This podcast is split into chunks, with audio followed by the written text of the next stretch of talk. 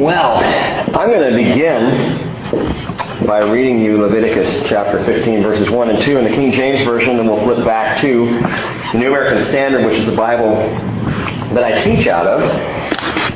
In case you don't know, that was a specific choice back when we started The Bridge. The New American Standard Bible, the reason why I teach out of it is, of all the translations that we've got, it is the most word-for-word accurate, and accuracy is important in the study of God's Word. King James also is very accurate, though the language is older at this point, Elizabethan, and it's a little harder to understand. It's still an incredibly accurate translation. Leviticus chapter 15, verses 1 and 2 says the following: "And the Lord spake unto Moses and to Aaron, saying, Speak unto the children of Israel, and say unto them, When any man hath a running issue out of his flesh because of his issue, he is unclean." And with that as a setup for Leviticus chapter 15, we are now entering the one chapter in the Bible that I don't think any Bible teacher really would choose to teach from. This is the one, the stuff of many jokes. It's rarely ever mentioned by pastors, certainly not chosen as a topic of study, because it's all about issues, bodily discharges, menstruation, things you probably never thought you'd hear from this pulpit. And yet, here we are. Leviticus chapter 15. But let me remind you, and am I getting feedback, Tom, a little bit? I don't know if it's another mic that's on. I think they're all muted. Maybe you can just bring me down a bit, I don't know. Could have been that. Could be the echo in my head. Thank you, Aaron. And thus begins a long and hard-fought battle. You'll win. I do have the mic, but he's got the moves. Okay. Let me just remind you of something here as we study this, and as we, I knew this chapter was going to be here eventually. I knew we were headed this direction. We get there, and here we are. But I need to remind you, and I'm taking this absolute stance of faith here, the Word tells us, as we study through, that all Scripture is inspired by God. 2 Timothy 3:16, and is profitable for teaching, for reproof, for correction, for training in righteousness, so that the man of God may be adequate, equipped for every good work. All Scripture. Even Leviticus 15.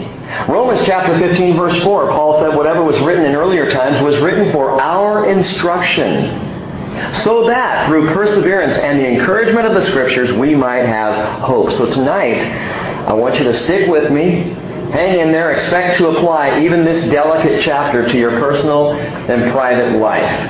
It is a very private chapter because literally it deals with private things. I think you know what I'm saying. Now, we've spent the last couple of weeks talking about leprosy, looking at the process by which a leper got cleansed. A healed leper could be cleansed. We spent quite a bit of time, in fact, on chapters 13 and 14 considering these things. But I want you to understand a difference between chapter 13 and 14 and chapter 15, now that as we move on to another area of uncleanness. The leprosy laws, and if you're taking notes, you might want to jot this down, the leprosy laws dealt with the seen unclean. The seen unclean. That is, there's no missing a leper. If someone has leprosy, eventually you're going to know it. Eventually in the camp of Israel, hide it as you might try to, it comes to light, it becomes obvious. You can't hide something as physically devastating and obvious as leprosy. The seen unclean. However, the laws about discharges deal with the unseen unclean. Things that could be hidden for years and nobody would know. And yet, God says, yet even in those private places, even in those areas that no one could possibly know what was going on, there is still uncleanness. In the same way, there are sins of a private nature. Sins that we alone know about. Sins that we don't parade about, but they're privately done or privately clung to, or maybe they privately cling to us. But the unseen sin of a person still needs to be dealt with. It's not just the visible things. It's not just the things that maybe brothers and sisters, family, church members know about. It's not just that sin that needs to be dealt with. It's especially the unseen or the secret sins. David wrote in Psalm 19, verse 12, "Who can discern his errors? Acquit me of hidden faults." Literally, David says, "Acquit me of the hidden." The hidden. It's the Hebrew word safar in Psalm 19:12, and it literally means concealed by covering. Acquit me, forgive me, cleanse me, heal me of the things that are concealed by covering. Adam and Eve were the very first ones to figure out that you had to try and cover up sin. Theirs was the first cover-up. You remember Genesis chapter 3, Adam and Eve. They get nailed by God. God is walking in the garden and He says, "Well, where are you guys? Where are you?" They're in hiding. They've sewn fig leaves together to try and cover their nakedness because they're aware of their nakedness because of their sin. And I think sometimes we still believe that there are secret, private sins, indiscretions that we can sweep under the rug. Psalm 90 verse 8 says, "You have placed our iniquities before you, our secret sins, in the light of your presence." Much as we might be able to fool other people or even fool ourselves, God knows of the secret things. He is aware of what's going on in the most private places of our life. And you know, I love this. Whoops. I love this about the Lord. I love the fact that God brings everything to light, that everything comes out into the open with God. There's nothing that we can hide. Now, the negative side of it, maybe someone who isn't a believer, who doesn't understand the Father, who doesn't have that relationship, would say, "I don't like the idea that God is always watching me. I don't like the idea that everything is just laid open and He just knows it all. God's got His eye on me. I don't like that. It makes me uncomfortable." Well, it makes me very happy. It thrills me to know that I can't hide anything from God. He already knows. His whole mode of operation is, let's get it out in the open and clean it up. Let's deal with it. Let's not hide it. Let's clear it up. Let's get you freed from your hiding. There's nothing worse than having to hide some kind of a sin. Whether it's from a spouse, a friend, a family member, someone in your life, hiding things, keeping things secret, being afraid that they're going to, somehow appear. It's a horrible way to live. If you've ever lived with some kind of a secret in your life you didn't want people to find out about, it's frustrating. Well, God wants to free us up from our hiding. I used to, haven't in a while, need to do it. I haven't played hide and seek with the kids in a while. I was thinking in the new house would be perfect. Been scouting out some great hiding places. But Hayden, the last time we played hide and seek, and actually all the times before that, his way of doing it is he hide. But like a lot of people, a lot of kids, he would get in that little dark closet in that little corner, and you'd start looking. And if it took you too long, he gave you clues that he was there. Because he wanted to be found. He would sit in there in the closet and you'd look around going, "Is he in his room? No.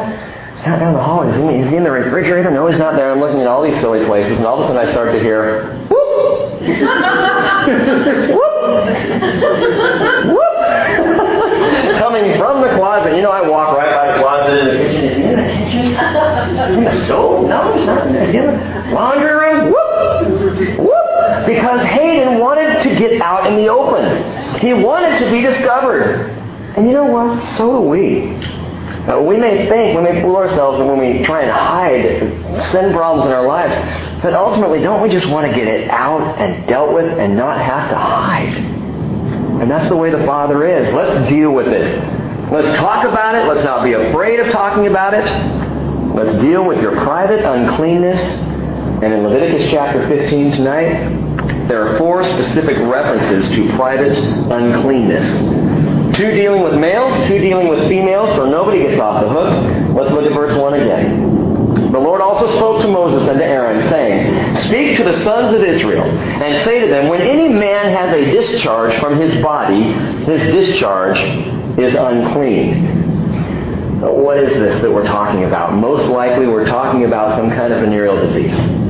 Probably talking about syphilis or gonorrhea, and the law deals with that kind of sin literally in the most private part of a man.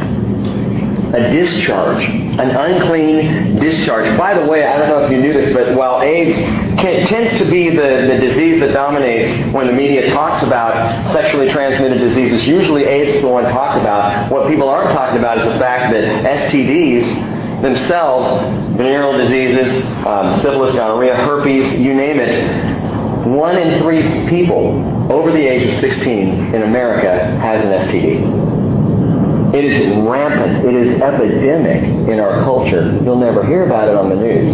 You'll hear about AIDS from time to time because that's the politically correct disease to talk about. But you're not going to hear about the others, which are so rampant in our culture, in our society.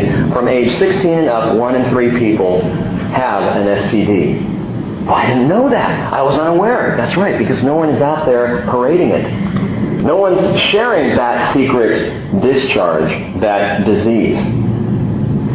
God deals with it right up front. If a man has this problem, he has a discharge of this sort, his discharge is unclean. Verse 3 goes on and says, this moreover shall be his uncleanness in his discharge. It is his uncleanness whether his body allows its discharge to flow or whether his body obstructs the discharge. So whether it's flowing or not, and I know this sounds a little gross, hang with me, the man with the discharge is still unclean. It's not just when it's happening, but it's the fact that he has a disease that causes that discharge at any point. If he has the disease, he's unclean. Okay? Verse 4. Going on. Every bed on which the person with the discharge lies becomes unclean, and everything on which he sits becomes unclean. Anyone, moreover, who touches his bed shall wash his clothes and bathe in water and will be unclean until evening. And whoever sits on the thing on which the man with the discharge has been sitting shall wash his clothes and bathe in water and be unclean until evening. And whoever touches the person with the discharge shall wash his clothes and bathe in water and be unclean until evening. Or if the man with the discharge spits on the one who is clean, I don't know why he would, but if he does, he too shall wash his clothes and bathe in water and be unclean until evening. Verse 9, every saddle on which the person with the discharge rides becomes unclean. Whoever then, verse 10, touches any of the things which were under him shall be unclean until evening, and he who carries them shall wash his clothes and bathe in water and be unclean until evening. Likewise, whomever the one with the discharge touches without having rinsed his hands in water shall wash his clothes and bathe in water and be unclean until evening. However, an earthenware vessel which the person with the discharge touches shall be broken, and every wooden vessel shall be rinsed in water. So in dealing with the chronic discharge of this disease, each instance of contact always required a washing of water. And let me just point out that once again, God beats science to the punch. Once again, God is way out ahead of time. This whole idea of washing or scrubbing, especially among physicians, God's talking about washing when there's a discharge or a disease of this sort 3,000 years before doctors figured it out. I don't know if you realize this, but it was the 1800s before doctors started to realize that there was a connection between germs and disease and death. That it used to be that among physicians, almost like a rugby player or a football player, if a physician was dirty, bloody, covered with stuff, it was like, yeah, he's in there, he's doing his job, he's working his work. You wanted to see a doctor walk into your room with blood on his apron. That told you this doctor's, he doesn't have a problem rolling up his sleeves and dealing with the real issues. And yet they had no idea. There was a doctor, his name escapes me right now, but in the 1800s, who was the first to really point the finger to this and say, we need to be washing and scrubbing and cleansing because there's a connection. There's a connection between unwashed hands and disease and germs being passed along. And he was laughed at. He was laughed at about it. Made fun of in the medical community. Again, in the 1800s. This gentleman, the story goes, became so obsessed with this idea of germs and disease that ultimately he went crazy because no one would believe him. And I can relate from time to time. That was Dr. Lister. Dr. Lister. Don't forget Listerine. That's it. Okay. Dr. Lister. Yeah. Listerine. There we go. All right, thank you. So Dr. Lister actually ended up in an insane asylum because people would not believe that this man was right about the whole germ thing. Like I said, I can relate to that. You ever try to explain to someone about sin and they just don't get it? They laugh it off. Come on, you're being all uptight. You're being all goody two-shoes. And all you're trying to do is say, look, there's a connection between sin and the problems in your life, between disease of sin and death. And you're trying to get the word out there, and people are just going, come on. dang, God is always right.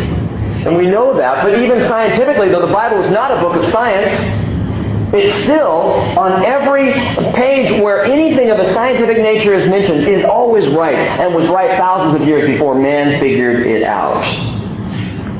Hospitals today, floors are scrubbed, smell like ammonia, they're clean walls, they have specific bins as you walk down the hallway. You know that hospital smell, it's just so clean it almost makes you sick.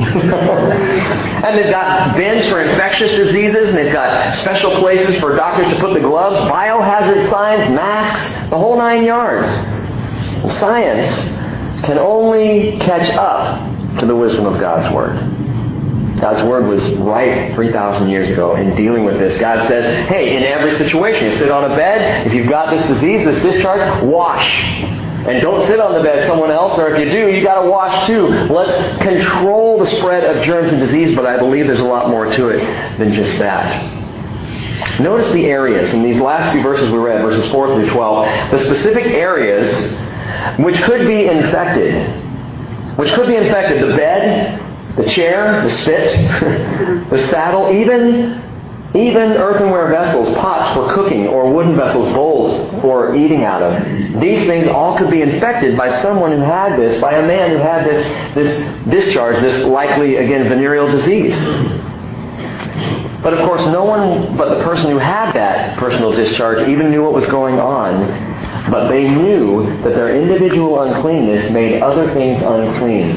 What does this have to do with us? I mean, aside from if someone has an actual venereal disease, what does this chapter, what do these words have to do with me? Think about this for a moment.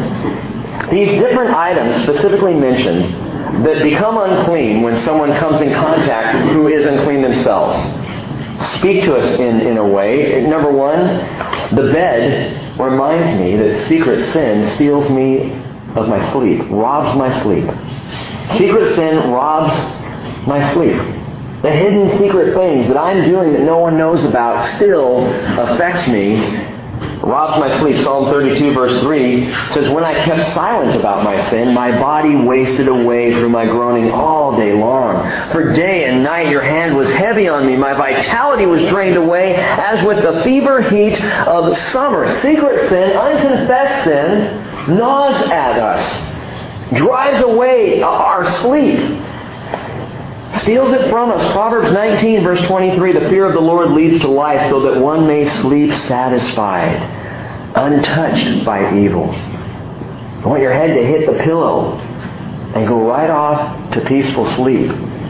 The Bible would say, don't leave till tomorrow what you can deal with today. Don't let the sun go down on your anger. Don't let sin be undealt with. Because, as the bed reminds us, secret sin steals our sleep. Number two, the chair. What about the chair? It reminds me that secret sin ruins rest. Secret sin ruins rest. Isaiah chapter 57 verse 20 tells us the wicked are like the tossing sea, for it cannot be quiet. And its waters toss up refuse and mud. There is no peace, says my God, for the wicked. No peace for the wicked. The chair reminds me secret sin robs me or ruins my rest. Number three, what about the saliva?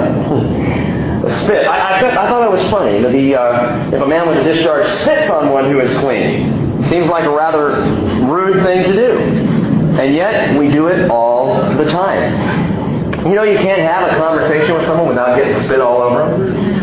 If you're within 4 or 5 feet of a person you're talking to, you are spitting on them. Isn't that a nice thought? We're all going to go out here going, all right, see you later. Because, and if we could see it, and you only see it like in those science films that they show in elementary school, but if you can see someone talking in the spit, you guys in the front row are in major trouble if I'm sure. But it's time when we sneeze, man, you can go like 50 feet with a good sneeze. Passing along disease, but we do it with sin. Saliva reminds me that secret sin, maybe, you know, even sin that others don't know about, it still corrupts my conversation. Matthew 15:11 says, it's not what enters into the mouth that defiles the man, but what proceeds out of the mouth, this defiles the man. And again, I think you realize how often we sit on each other, and I'm not talking about on purpose, and I'm not talking about unseen bacteria and germs that are flying out of our mouths while we're talking. I'm talking about spiritually. Do you realize how often we, when we have our own secret sin, are spitting on other people in our conversation, dragging them along with us, because somehow in the sickness of our hearts it makes us feel a little bit better if someone else is doing the same thing we are. And so without necessarily confessing it, we invite or draw people into it. Cheryl and I had some good friends in college, Bible majors, along with us. We hung out with them and did things together. They were another couple, and they got married. And after they got married, something weird happened. They suddenly thought that because they could do certain things because they were married now, they could do anything else. And so they just began getting into all kinds of just bizarre things that they never did before, because they could do one thing that they didn't do before. And it was amazing to me how often in conversation they would try and draw us down those same roads. Try to encourage us to literally act as if we were married, though we were not. Secret sin, corrupting conversation. We think that we're hiding that secret sin, but it's amazing how transparent we really are and don't know it. So, like the saliva, it corrupts our conversation. Number 4, what about the saddle? The saddle. Someone sits on a saddle and they have a discharge, the saddle becomes unclean. What does that tell me? Well, secret sin detours my direction. It ends up taking me places I don't even really want to go. Psalm 119 verse 9 says, "How can a young man keep his way pure? By keeping it according to your word. With all my heart I have sought you. Do not let me wander from your commandments. Your word I have treasured in my heart that I may not sin against you." But when secret sin gets in the driver's seat, unconfessed sin, I don't want to hear the word of the Lord. I'll tell you a little secret, just something I've learned as a pastor over the last 15, 20 years. And this is not to make anybody feel guilty, but it's a truth. When someone kind of stops going to church for a season, you don't see them for 2 or 3 or 4 weeks or 5 weeks, and that turns into months, which then can turn into even longer than that. More often than not, it's because there's sin going on. It's not just because, hey, I decided not to go to church anymore. It's 99% of the time. Now, there's a 1%, because I've seen the other, where someone is not going for other reasons. But it's usually because there's some kind of sin going on. How do you know this, Rick? Because I've talked to so many people who have stopped going, and it starts to come to light what's really going on. It's really hard to sit and listen to the Word of God when you've got secret sin in your life. You don't want to hear it. It's uncomfortable. It's convicting. And so, like the saddle, you get detoured from the very thing you need more than anything else, and that is God's Word. God wants to pull us out of the closet, clean us up, free us of the thing. But the only way you can do that is by dealing with it. It's kind of like the whole trip to the dentist. The tooth starts to hurt. This happened to my father-in-law just a couple weeks ago. His tooth was hurting just a little bit. The dentist told him he's got an impacted wisdom tooth. Needs to come out. Okay, well, but it doesn't hurt too bad right now. That was on a Thursday. Friday was hurting a little more, but he figured I can get through the weekend with Tylenol, and by Saturday he was in excruciating pain. But if I go to the dentist, I got to deal with it. C.S. Lewis said something about that I've always loved. So the problem with going to a dentist is if you give them an inch, they take a tooth. They always find something else. They go in there and they fix the tooth that's the problem, and they look on the other side and go, "Oh, we got a little dark spot over there. Let's take a look at that." No! And God is the same way. You give Him an inch and He will take your life. He doesn't stop with just the one little problem that you have. He wants to go further. He wants to clean up the whole act. You and I are thinking, well, it's just this one area that's really problematic. This other stuff I can handle. And God's going, not for long. Let's deal with it now. But when secret sin is in my life, it steers me away from the very place I need to go for healing. What about these cooking utensils? This is an interesting thought. Secret sin infects my integrity. What's that got to do with cooking utensils? Well, cooking utensils are tools, aren't they? The tools to get a job done. And secret sin taints the tools of my ministry. It keeps me from being able to do what God has called me to do. It affects my witness. It weakens it. even by a discharge of sin that's unseen. People might not have any idea what's going on in your life, but even though it's unseen, it affects everything. Until we moved up to Anacortes almost 6 years ago now, I didn't give at church. I was a full-time pastor, but I didn't give because I figured that doesn't make any sense. I give it to the church and they turn right around and they pay me. So why do I want to give? Well, I'll just take it, and not give it because it's going to come right back around. I had it all worked out in my head, this whole idea about giving. And by the way, I'm not saying that it's sin if you don't give. You're just robbing yourself of blessings. But that's another lesson for another time. We were not giving. We're not tithing. And it came up to a point in our church fellowship where they were doing a whole series on giving and tithing. They were going to do a building program, which is what most churches do when they're about to build, is they start talking about money. We need more. Give us more. Can I promise you that we'll never do that here, and hold me to it? If we ever build a building, we will pray that God provides the way He wants to provide, and we will not have campaigns. And hold me to that. I'm serious. But anyway, that campaign was going on. As a youth pastor, I was supposed to be talking to the teenagers about giving. And I couldn't do it because I wasn't doing it.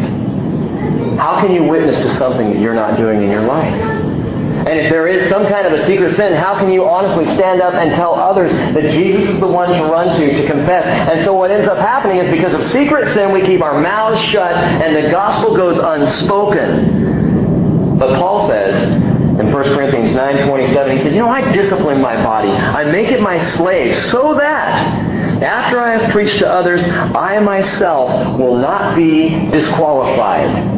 That word disqualified in the Greek is literally unapproved. What do you mean unapproved? That my message doesn't get ruined. I have a wonderful message. I've been called to be a minister of reconciliation, to share the gospel with people in this world. But I can't share that gospel if I've got secret sin in my life that's directing me, it's detouring me, it's taking me off course. I can't honestly and with integrity share the gospel, so I just don't share. Paul says, so for that reason, not for the sake of salvation, because, as Paul would say, grace saves us. I'm already saved. That's not the issue. The issue is ministry. I can't effectively do ministry if I haven't dealt with sin in my life by bringing it to light to the Father. The bed, chair, saliva, the saddle, cooking utensils, all these different areas. But you know what's interesting? While the touch, listen, verse 7, whoever touches the person with the discharge shall wash his clothes, bathe in water, and be unclean until evening. All it took for you to become unclean was to put your hand on the shoulder of a man who had a discharge and you didn't even know he had it. Just to have that touch, boom, instantaneously, you are, as far as God is concerned, unclean. But what's interesting is, by contrast, all it took was the touch of Jesus to pass along perfect healing. That's all it took. The leper we talked about before in Mark chapter 1, verse 40. Jesus touched him. And while disease, sin tends to flow out of us, healing flows out of Jesus. And so the leper was cleansed. The woman with the hemorrhage, Mark chapter 5 tells us, the woman who had been hemorrhaging for 12 years comes to Jesus, and she just touches the hem of her robe, and the power flowed out of him, and she was instantaneously healed. Which is why I believe Jesus says the following, John 15:3, you are clean because of the word which I have spoken to you. So listen, if you want to clean the bed, the chair, the saddle, the cooking utensils in your life, well, good news. You all tonight are doing it right now. Because you are clean, Jesus says, by the word which I have spoken. You're being cleansed right now, washed, as the Bible tells us, with the water of the word. Oh, Rick, you say that almost every week. I know, because it's so great. And because the reality is that even as we study God's word tonight, we are being cleansed. Cleansing is going on. That alone is enough reason to be into the Word, although there are so many other fantastic reasons as well. A washing of the water with the Word. Look at verse 13. Now when a man with the discharge becomes cleansed from his discharge, then he shall count off for himself 7 days for his cleansing. He shall then wash. He shall wash his clothes and bathe his body in living or in running water. It's actually living water. Literally, he shall bathe his body in living water. Now, the intention there was a running stream, a flowing stream. Get into some water that's moving, and that will help you be cleansed. But the parallel, as we talked about Sunday, is fantastic. It's living water. And like the Holy Spirit, streams of living water flowing from within us. And that person, verse 13 tells us, will be clean, the living water. You might also notice, by the way, that the cleansing is for a person who has already been cleansed. When a man from a discharge, verse 13, becomes cleansed from his discharge, then he goes and he washes. So if the disease is healed, kind of like with leprosy, if the disease is healed, then you go and you wash for cleansing. And there's a parallel to that if you flip over to John chapter 13 in your Bibles. John chapter 13. Verse 5. John 13:5, in that famous scene of the washing of the disciples' feet, Jesus is there with the disciples. And it tells us in verse 5 that he poured water into the basin, and he began to wash the disciples' feet and to wipe them with the towel with which he was girded. And he came to Simon Peter, and he said to him, "Lord, do you wash my feet?" And Jesus answered and said to him, What I do, you do not realize now, but you will understand hereafter." And Peter said to him, Never shall you wash my feet." And Jesus said, "If I do not wash you," watch this, listen to this, "you have no part with me." Read that again. Let this sink in for a second. "If I do not wash you, you have no part with me." Now, Simon Peter, who loved his Lord, jumps off the deep end as he so often did and says, "Lord, they're not only my feet, but my hands and my head. Take me out, dump the water, wash me completely, because I want as much of you as possible." And I think, and I can't prove it, but I think that Jesus must have smiled in that moment, recognizing Peter's great love for him. But he said, verse 10, he who has bathed, past tense, needs only to wash his feet, but is completely clean, and you are clean. Of course, he says, but not all of you, referring to Judas Iscariot. What's this saying? Like the leper who was healed and then went for the ceremonial cleansing, the bathing. Like the person, the man with the discharge, who became clean of the disease and then washed and bathed, Jesus said, "Listen, you who are clean, you who have been washed, in the baptism of the Spirit, in the baptism of water, you have been washed, you've given your life, you went through that cleansing, that consecration to the Father. But you still need some washing. You still need the washing of feet." We've talked about it over and over, the washing of water with the Word and the washing of the Holy Spirit. That is an ongoing thing that happens. But listen to this, and it's important. Jesus, in speaking to him, said, "If I do not wash you, you have no part with me." Bottom line is, if I do not allow Jesus to continue to wash me by His Word and by His Spirit, then I will have no part with Him. It's about relationship. Oh, I can be a Christian. I can give my life to the Lord and say, "Lord, I want to be saved," and then after that, leave the Bible on the shelf, not pray in the Spirit, not spend any time with the Spirit or the Word, and I think probably end up saved. The problem is you will have no part with Jesus, no relationship. And the relationship is the best part. That's what Jesus wants for anyone who follows Him. Fellowship with Him. Time spent with Him that is precious. We'll flip back to Leviticus 15. Leviticus 15. And now looking in verse 14. Oh, there's more discharges coming. Then verse 14, "On the 8th day he shall take for himself 2 turtle doves or 2 young pigeons and come before the Lord to the doorway of the tent of meeting and give them to the priest. And the priest shall offer them, one," listen to this, "one for a sin offering and the other for a burnt offering. So the priest shall make atonement on his behalf before the Lord because of his discharge." And this, by the way, is how we know it is most likely venereal disease that's being talked about in this first part of the chapter. What do you mean? Because after he is cleansed of this discharge, he has to give a sin offering. He has to make a sin offering. Sin has been committed. The discharge itself, though it's unclean, is not the sin. Please understand this, and you'll see this in the next few verses. The discharge causes a man to be unclean, but is not causing him to be a sinner. And yet, he has to give a sin offering the man who has this sexually transmitted disease, because honestly there's only one way to get a sexually transmitted disease. You know what it is? It's not practicing safe sex. But what's safe sex, Rick? Sex between a man and a woman in one marriage?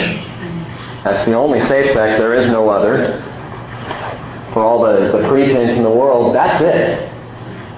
That's the only safe sex. And so the only way to get this is by sexual contact that was not safe.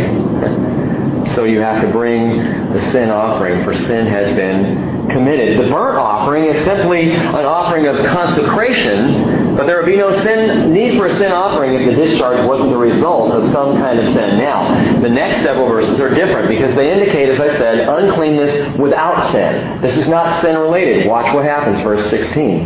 Now, if a man has a seminal emission, he shall bathe all his body in water and be unclean until evening. As for any garment or any leather on which there is a seminal emission, it shall be washed with water and be unclean until evening. If a man lies with a woman so that there is a seminal emission, they shall both bathe in water and be unclean until evening. You understand now why we're talking about this on a Wednesday night instead of Sunday morning when young children are around, although there's one, and I'm hoping that this one is too young to understand. Good. Okay. So we can say the phrase seminal emission. If there is this, gang, what is this saying? What does this mean? He's unclean. It's not a sin issue. You will notice there is no offering required whatsoever for this. Just that you're unclean until evening. And then you wash and you're okay. What is it saying? Seminal emissions happen. That's what it's saying. And I would encourage fathers with teenage sons, please share this with them. Let them know. Help them to understand this happens. It's not sin when it happens. It's not sin. It makes you unclean according to Jewish law. But we're not talking about sin here. I'm talking about when it just kind of happens on its own. And if you need more discussion about that, I can refer you probably to some good sexual education classes. I think you all are probably understanding what I'm saying here. So, this is natural, by the way, this whole idea of seminal emission, and listen closely to this, it is natural in the context of, once again, marriage. Hebrews chapter 13, verse 4. Marriage is to be held in honor among all, and the marriage bed is undefiled, or is to be undefiled. Fornicators and adulterers God will judge. But the marriage bed is undefiled, the Bible tells us. Yeah, but right here it says if a man lies with a woman so there's a seminal emission, they shall both bathe in water and be unclean until evening. Yeah, which means when a man and a woman come together and lie together, yeah, they're unclean. They haven't sinned. It's not a problem with the relationship. The marriage bed has not been undefiled, but they are unclean. God says, wash yourself. Take care of it. Physically. Take care of the emission. God created sex. He gave this gift to man and to woman for marriage, and is not referring to sex in a marriage as being unclean. So why are they unclean? I mean, why? If there's not a problem with it, if it's not an undefiling type thing, why are they considered unclean? Because then everything is unclean. Everything beautiful, everything pure, everything wonderful in the world, even the most natural things around us are unclean. The sunrise this morning, the fog laying over the water, the trees that sway in the wind, the beauty of a snow-capped peak is tainted. The world has been tainted by sin. Don't believe me? Paul said in Romans 8, verse 20, the creation was subjected to futility, not willingly, but because of him who subjected it, in hope that the creation itself will also be set free from its slavery to corruption into the freedom of the glory of the children of God. All of nature is fallen. Do you realize that when death entered the world because of sin, it wasn't just Adam and Eve who died from then on out. It was all of creation. Everything would die. Everything would rot and decay. Everything. Sin is that pervasive in the world. And so even something as beautiful as sex between a man and woman, between Adam and Eve, pre-fall, it would have been a beautiful, wonderful, undefiled, clean thing. But after the fall, everything is affected by sin. All of nature is fallen. Now, Jesus will ultimately reverse that. He's going to restore the world to its perfect, pristine, Eden-like state in the coming kingdom. You can read about that in the last few chapters of Isaiah. It's awesome. But sex in the marriage is not a matter of sin, and the marriage bed is not defiled, and is to remain undefiled, the Bible tells us. Now, we leave the discharge of men. Guys, you can wipe your brows and say, glad we're moving from that, and we turn to women.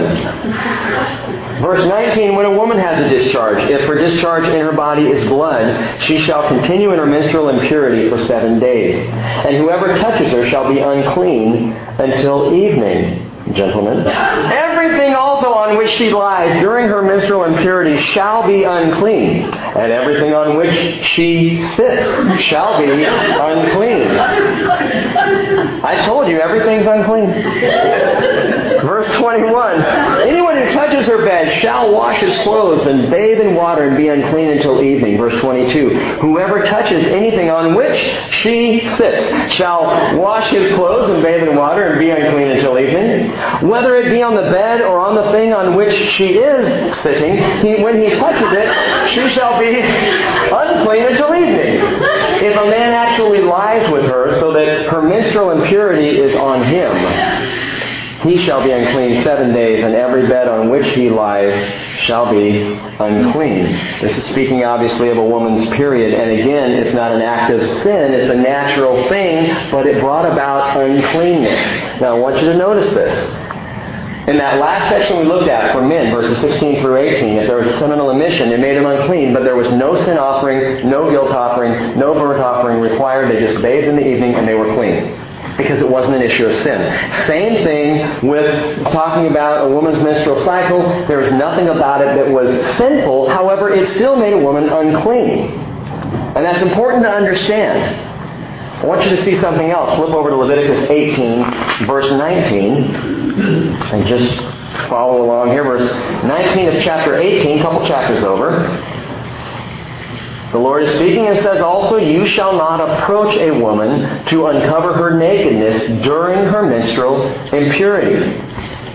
Chapter 20, verse 18. Flip over there and take a look. It tells us, if there is a man who lies with a menstruous woman and uncovers her nakedness, he has laid bare her flow, and she has exposed the flow of her blood. Thus both of them shall be cut off from among their people. Now listen to this. I told you, God wants to bring even the most secretive private things and make them right out in the open to be dealt with. But this is interesting to me. During that 1 week or so during the month, I think God is saying something here to the men. I think he's saying, guys, give her a little space during this time. Back off a bit. Chill out. Take a cold shower if you have to. Just give her a break. There is a blessing within the curse. Now, the curse, I believe, draws all the way back to Adam and Eve in the garden in the fall. And the curse that is in childbearing, but also, I think, continues in the menstrual cycle. But there's also a blessing as well. The rabbis will teach that this week off is vital to a marriage. And what they say is, literally, it has a renewing effect on the physical relationship of a husband and wife sexually. It's a good thing to take the week off. Now, if you do a poll of men and women, most men will disagree and most women will hardly agree. But it's true that it has a renewing effect in a marriage. God takes this thing that is kind of a pain, a problem, something I've never dealt with, but I've heard that it's not a good thing, it's not pleasurable, and yet takes it and says, this is a good time for a break. There's an interesting book, you ladies would probably really like, some of you men might, I don't know, but it's called The Red Tent. And it talks about the women of Israel. It's a fictional story based on real characters, but about how the women of Israel would go out to called The Red Tent, and during these times, during this week each month, and it actually was a wonderful thing. What would happen within the camp of Israel is women within the same tent or groupings of tents or tribes would tend to get on the same cycle somehow. And so all would be heading out to the red tent for that same month during the same week during the month and spend that time in fellowship telling stories, sharing. The young girls, when they reached that place of womanhood, would look forward to it because they could go out with mom and the aunts and the sisters and be out there and share that precious time. Meanwhile, the men are back in the camp going, "Where's the cooking utensils? I don't know how to run the tent without her." And then, freaking out for a week. But they got by. But it was a good thing. And the Bible speaks of this in a different way. Paul writes in 1 Corinthians chapter 7, verse 3. That the husband must fulfill his duty to his wife, and likewise also the wife to her husband. Oh, you mean there are duties in a marriage? Yeah, there are. There are biblical duties. You signed up for it, gang, if you're married. Verse 4 tells us, 1 Corinthians chapter 7, the wife does not have authority over her own body, but the husband does. Ooh. Ooh. However, likewise, the husband does not have authority over his own body, but the wife does. Why don't you go work out? She has a say in things. Verse 5, Paul says, and listen closely to his words, stop depriving one another. Don't cut each other off. Don't use sex as a weapon in a marriage. Stop depriving one another, except, and listen to this, by agreement for a time, so that you may devote yourselves to prayer and come together again, so that Satan will not tempt you because of your lack of self-control. But this I say by way of concession and not of command. Paul's suggestion is give each other a break for the purpose of the spiritual side of your relationship. There is a time, roughly 7 days a month, that a man and a woman can deepen their spiritual relationship, their emotional relationship, their mental relationship, with no messing about with the physical. And it can be a great blessing in a marriage. God is intentional. He's purposeful. Even in laws like this, laws of a discharge. Now you're saying, well, that's good, because no man would go near a woman during that time. And actually the Bible makes concession for that. It's gross, but it does. It says that in verse 24, and I like the wording, if a man actually lies with a woman, so that her menstrual impurity is on him, he shall be unclean for 7 days. So it was something a man could do and wasn't necessarily sin, but it made him unclean for 7 days, so he'd be out there in the red tent probably somewhat embarrassed. Okay? Now, there is an impurity among women, like the impurity among men, that is chronic. It's a chronic uncleanliness, and it's apparently also linked to sexually transmitted diseases, and God deals with women in this issue as well. Verse 25 tells us, if a woman has a discharge of her blood many days, not at the period of her menstrual impurity, or if she has a discharge beyond that period, all the days of her impure discharge she shall continue as though in her menstrual impurity she is unclean. Verse 26, any bed on which she lies all the days of her discharge shall be to her like her bed at menstruation. Verse 27, likewise, whoever touches them shall be unclean and shall wash his clothes and bathe in water and be unclean until evening. When she becomes clean from her discharge, she shall count off for herself 7 days, and afterwards she will be clean. On the eighth day, here we go, she takes for herself 2 turtle doves or 2 young pigeons and brings them into the priest in the doorway of the tent of meeting. The priest shall offer the one for a sin offering and the other for a burnt offering, so that the priest shall make atonement on her behalf before the Lord because of her impure discharge. This impure discharge requires a sin offering. Therefore, there is sin of which this discharge is a result. A continual problem, a continual discharge, a chronic discharge required constant washing and washing and washing. Now look on down at verse, where were we? We already read 28. Look at verse 31. And this is interesting. Getting down to the end of the chapter, there's something really, really powerful I want you to see tonight. Thus you shall keep the sons of Israel separated from their uncleanness. Why? So that they will not die in their uncleanness by defiling my tabernacle that is among them. What? Suddenly, again, God moves from hygiene to holiness. Suddenly, the issue is not just the flesh, it's the spirit. Because now we're dealing with the tabernacle, and God says you have got to be separated from your uncleanness, because if you are unclean and you defile my tabernacle, death is the result. There is a spiritual element here. The unclean emission of the seed of a man, the unclean flow of the blood of a woman. If there is uncleanness of this time, there is a defiling of the tabernacle that will bring about death. And verse 32 says, this is the law for the one with the discharge, and for the man who has a seminal emission, so that he is unclean by it, and for the woman who is ill because of menstrual impurity, and for the one who has a discharge, whether male or female, or a man who lies with an unclean woman. What is the Lord saying? He's saying there are secret, private, personal things, personal sins, I would say, that flow out of men and women, and these issues can defile the tabernacle. Leviticus 15:32 in the King James Version tells us, this is the law of him that hath an issue, and of him whose seed goeth from him and is defiled. What is your issue? What's your issue? What's your agenda?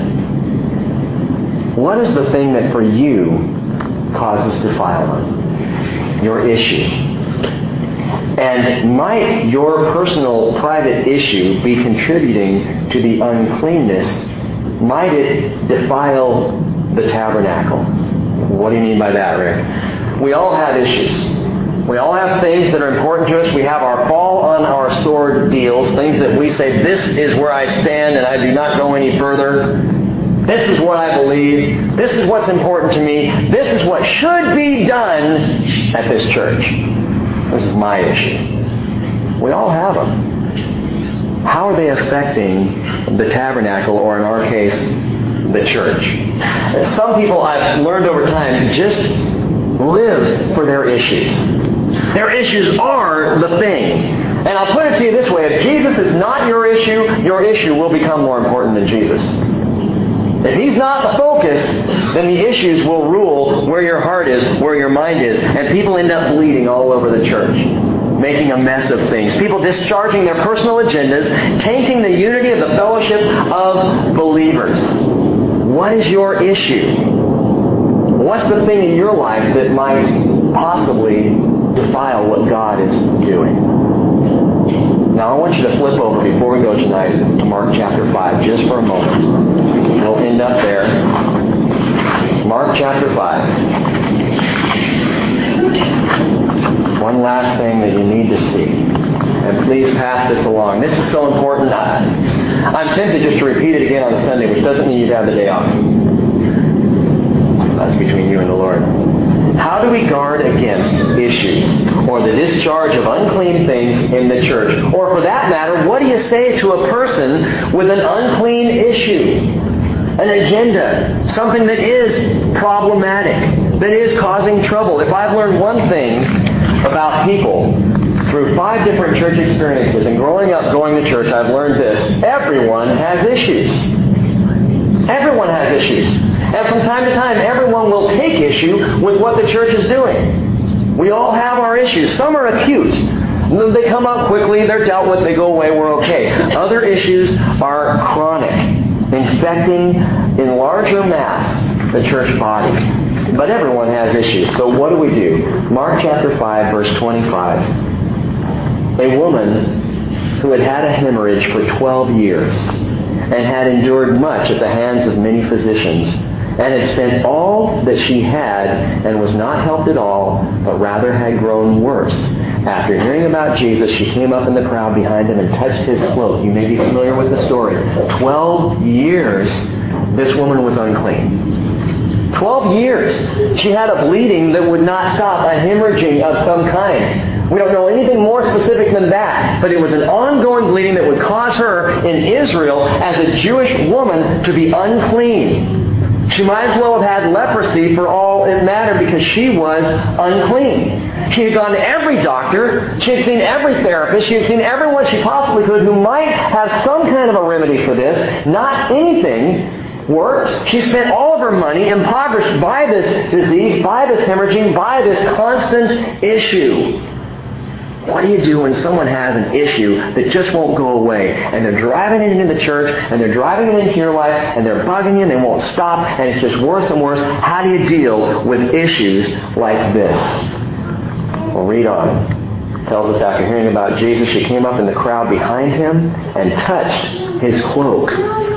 For she thought, if I just touch his garments, I'll get well. And immediately the flow of her blood was dried up, and she felt in her body that she was healed of her affliction. Immediately Jesus, perceiving in himself that the power proceeding from him had gone forth, turned around in the crowd and said, "Who touched my garments?" His disciples said to him, "You see the crowd pressing in on you, and you say, 'Who touched me?'" And he looked around to see the woman who had done this. But the woman, fearing and trembling, aware of what had happened to her, came and fell down before him, and she told him the whole truth. And he said to her, "Daughter, your faith has made you well. Go in peace and be healed of your afflictions." Now listen closely to this. It's very important. When someone has a chronic issue, they need to be turned to Jesus. Someone has an issue that won't go away, and they're bringing it up over and over, and it's their battle cry, it's their soapbox, it's their issue, their agenda. They need to be turned to Jesus. Now, we all have, and you need to understand this, we all tend to have a warped view, a warped expectation, if you will, of people in the church, don't we? What do you mean by warped? I mean, we look at people at the church and say, well, they're in the church, they should be nicer to each other. But we're not. They should be friendlier. Not always. Well, they should be loving. Not necessarily. But Christians are supposed to be clean. But we're not. Christians are supposed to set aside their agendas, right? But we don't. Because the church is just full of sick, sinful people who just happen to have gotten saved because they threw it all before the Lord. People who are cleansed not because they're good people.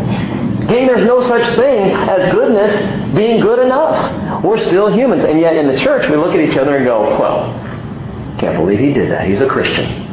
He's also a human. I can't believe she said that. A Christian wouldn't say that. Well, she's a Christian and she did, so apparently you're wrong. We have a warped view of people in the church. So how does Jesus deal with a woman who had this kind of an issue? It's 12 years where this thing was her issue. And I know we're talking about a physical problem, but spiritually, how do you deal with someone who's got an issue that's not going away? Let me give you 4 things. Jot them down. These will go fast. Trust me. I know it's late. Number 1, what did Jesus do? He stopped the flow of the issue. He stopped the flow. Verses 29 and 30 tells us the moment she touches him, the flow stopped. And so there has to be at least a willingness, a boldness to confront issues, even in the church. For leaders or even brothers and sisters within a church body to not be afraid to confront something that's an issue. Listen, I hear you talk about this over and over and over, but maybe the issue isn't your issue. Maybe it's Jesus. Sometimes what I need to hear is, Rick, is this about you or is it about the Lord? Is your issue that's so important, is it your issue or is it the Father's issue? Jesus stopped the flow. Take the issue to Jesus, and that's what he does. He stops the flow. Number 2, check this out. Jesus felt her frailty. He felt her frailty, and this is so important for us. Jesus stopped and turned because he was aware someone needed his healing, his power. He was aware of her weakness. He felt it. He was aware of it. Now, if someone has an issue, an agenda, and it's driving you nuts and it's bugging you, maybe we need to step back and realize the frailty, the weakness of the person who we might be dealing with. Instead of assuming that someone is causing problems for the sake of causing problems, consider their frailty. Realize that, you know what, maybe the reason why she is so caustic is because her entire life she was raised and abused. And that's just what she's used to. It's a degree of understanding.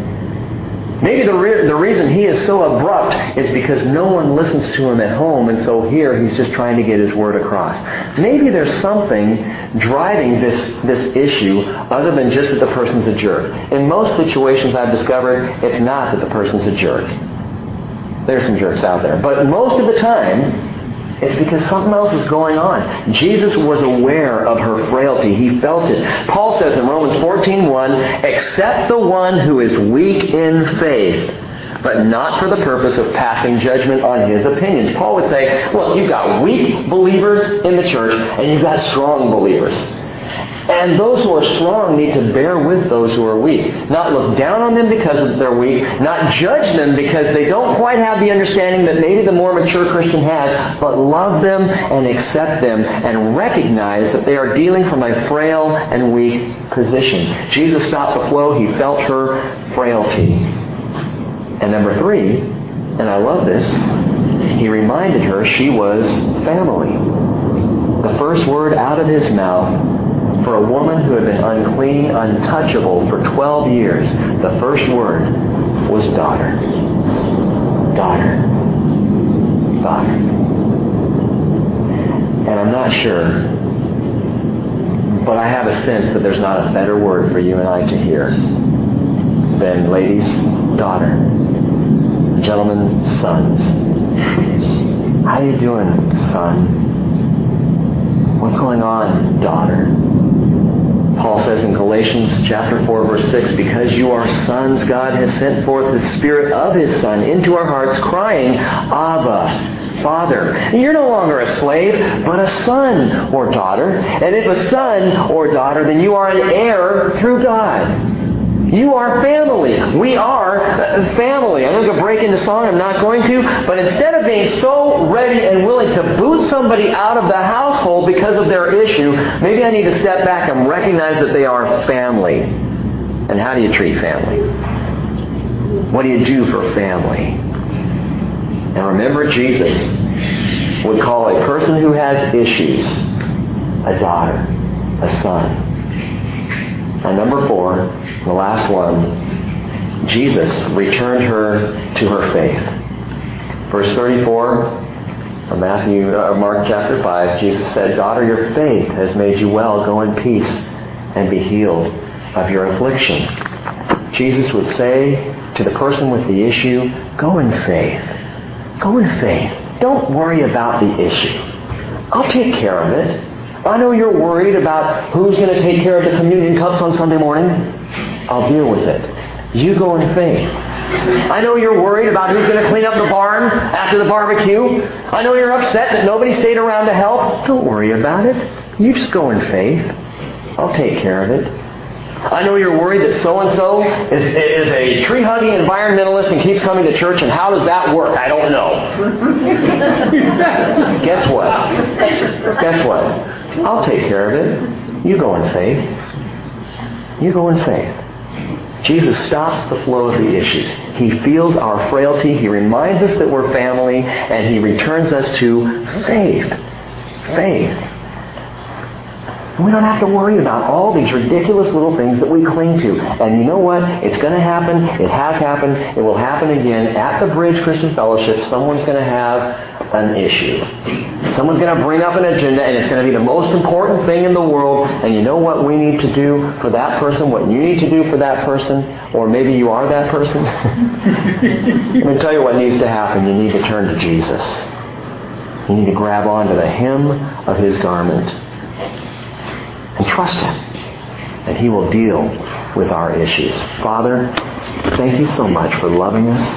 Thank You, Lord, for bringing things out into the open to be dealt with. Father, thank You even for helping us to recognize our frailties and not be afraid to bring them to You. Father, I pray a blessing on all of us tonight, everyone who's here in this fellowship, and I pray that You will pass on this word, the word which we've heard tonight, that we not be a place that allows issues, discharging agendas to rule or to reign. But Father, we just follow You. We cling to the hem of Your robe, and we move on in faith. Father, I just pray blessings on my brothers and sisters tonight in Jesus' name. Amen.